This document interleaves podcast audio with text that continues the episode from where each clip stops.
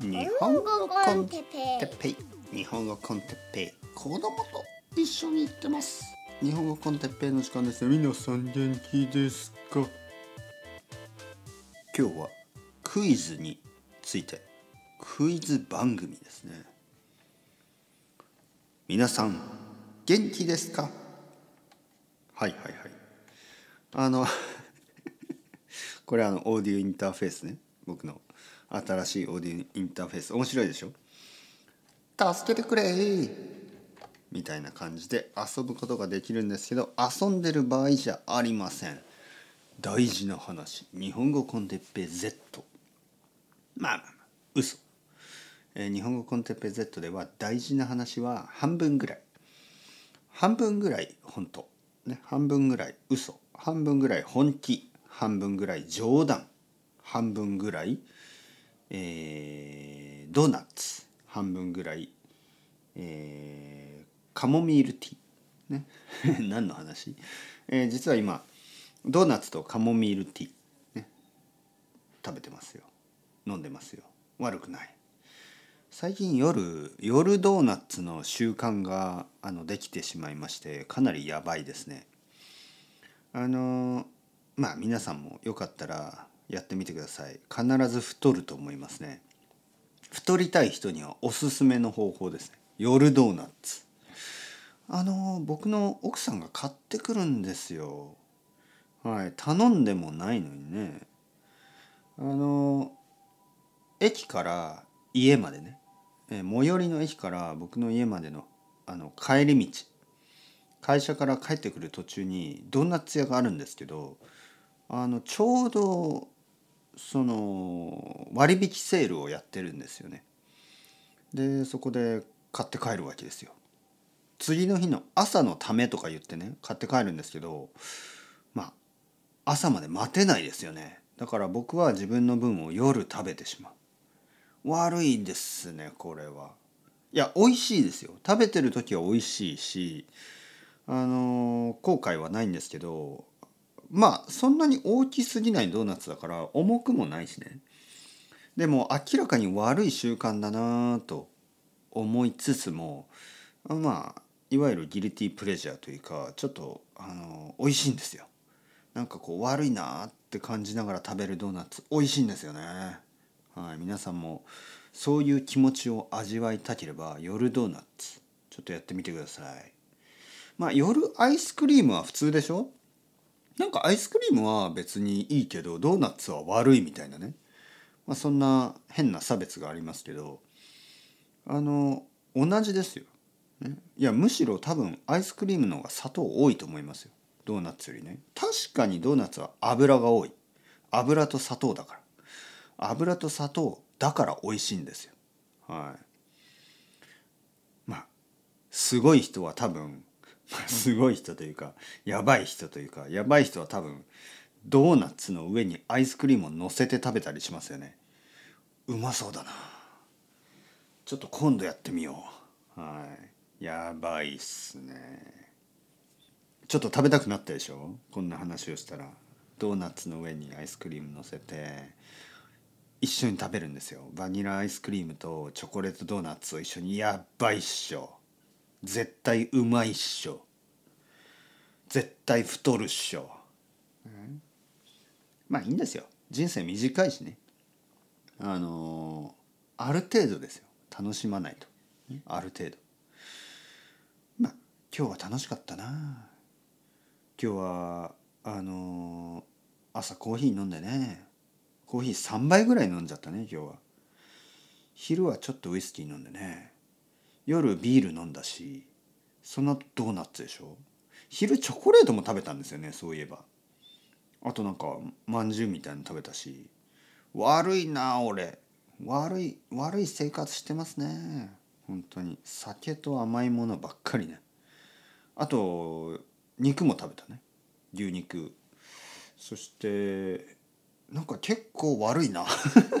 こうやってこうやって考えると結構なんかハイカロリーハイコレステロール high sugar high salt high alcohol みたいな high caffeine みたいな。やばいな。漫画もたくさん読んだしね。まあでもたくさん話した。たくさんの生徒さんと話したし子供とも遊んだし奥さんとも話したし悪くないね掃除もしたしね。なんかいろいろしたな今日はね。悪くない、はい、まあまあまあ。ギルティを感じるのはね少しはいいんですけどたくさんはあの悪いですはい。僕はもう快楽的に生きる。ある程度ね。ある程度快楽的に生きますよ。皆さんどうですか？我慢我慢我慢してますか？いや僕はね基本的に我慢なんですけどまああんまり我慢だけしたらつまんないでしょ？だから一日の中に我慢する時とまああの快楽的な時享楽的な時がありますよね。もう今確実に享楽的ですよね。享楽快楽まあ同じようなねこうプレジャーのような感じ。もうドーナツ。美味しいですよ本当に。これまだまだ一口あるここに。一口残すところが僕っぽいね。僕いつも一口残してあの10分ぐらい話をしたりするんですけど僕の奥さんがイライラするんですよね。例えば2人でカフェとかに行ってケーキとか食べながらあの話すでしょ？奥さんは結構すぐにペロリと全部食べてしまうんですけど僕は最後の一口だけを残して話し続けるのね。そうすると僕のその一口最後のケーキを奥さんがたまにチラチラッと見るんですよね。で僕は「ああ食べたいのかな」とか思いながらね。でも自分の食べたでしょ？みたいな「俺のだよこれ」みたいな感じでこう意地悪をするんですよね。で奥さんがもう「早く食べなさい」みたいな「早く食べて」みたいに言って「いや勝手でしょ」みたいな「俺僕がいつ食べてもいいよね」みたいな。ねまあそんな感じ、うん、まあ人それぞれね。食べ方あるでしょ。なんか食べ物ねそのご飯ね。昼ご飯とか晩ご飯とか。なんかそれを一口残すのはちょっと変だと思いますよ。確かに。ちょっとなんか失礼な感じね。だけどケーキはいいでしょ別に。ケーキとかクッキーとかチョコレートみたいなのは。まあ最後一口残して、まあ、コーヒーだけ飲みながら話をしてもいいじゃないですか。でもその時のその一緒にカフェにいる人ね、まあ、例えば僕の奥さんとかチラチラ見るんですよね。それをねあの僕は楽しむ。僕ちょっとそういうところあるんでね。そういう人のなんかこう弱いところをこうツンツンツンみたいなこれ子供の時から僕はそういうとこありますから、はい、悪い男でしょ、はいはい。まあまあ、今日のトピック。あのクイズね。クイズについて。あのクイズ番組ってあるでしょ。さっきもテレビ見てたらクイズ番組やってたんですけどクイズ番組ってどう思いますか？僕ね全然好きじゃない。全く好きじゃない。全然こう意味意味を感じられないですよね。何の意味があるのって思っちゃう。そんなことに。それ頭いいっていうこと？うん。例えばですよ、えー、さっきこういう問題が出ました。えー、東京の中で町ね町ね。町という漢字の入った駅を10個言ってくださいって言ったんですね。町という漢字ね。例えば田町っていう駅があるし田町駅ね。御徒町という駅があるし、えー、神保町ですよね。神保町町だけど町ですよね。まあそういうのを10個言えたらあのいいみたい。意味ありますか？そんなこと。何の意味があるの、はい、で僕はそういうの大嫌いなんですよねまあ好きな人がいてもいいですよもちろんあのそういうの大好きですっていう人がいてもいいけど僕には全然こう意味が感じられないですね。で問題はですよそこに出ている人たち、ね、そのクイズクイズのクイズキングみたいな人たちねクイズ王みたいな人たちがあの東京大学とかを出てるわけですよ。でそれをね子供たちが見てあ東京大学に行く人は頭がいいいろいろなことを知っていると考えるんですね。僕の子供もよくそういうことを言う。いろいろなことを知っている人が頭がいいと思ってるわけ。でこれが問題ですよね。これが教育ですか？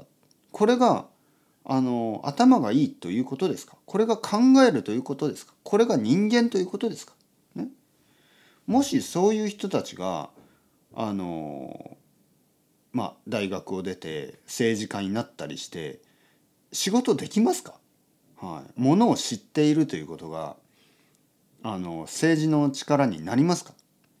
ものを知っているというのはあの教育者教育者先生ですよね。先生先生のあのあのなんていうかな条件ですか、えー、いい先生というのはたくさんのことを知っている人ですか？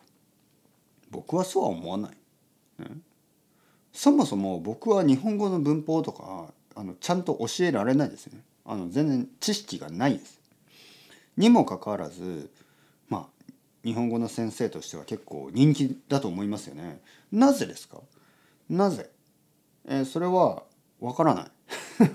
まあまあポッドキャストやってるからとかもあるけど多分ねやっぱり僕はちょっとこうあの生徒さんやあの皆さんねあのちょっとこう何かこうインスピレーションを与えてるんだと思う。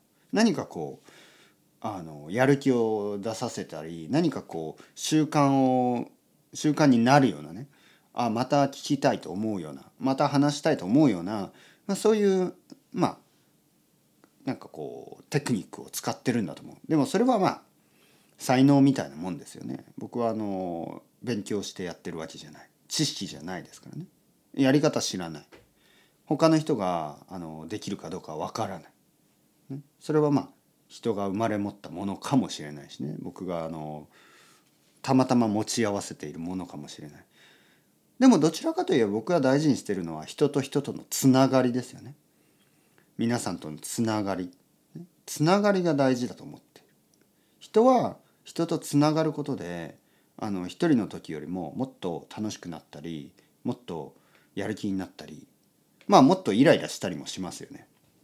だからカップルはいつも喧嘩するしあのいつも友親しい友達とはいつも問題もありますよね。そういうもんです。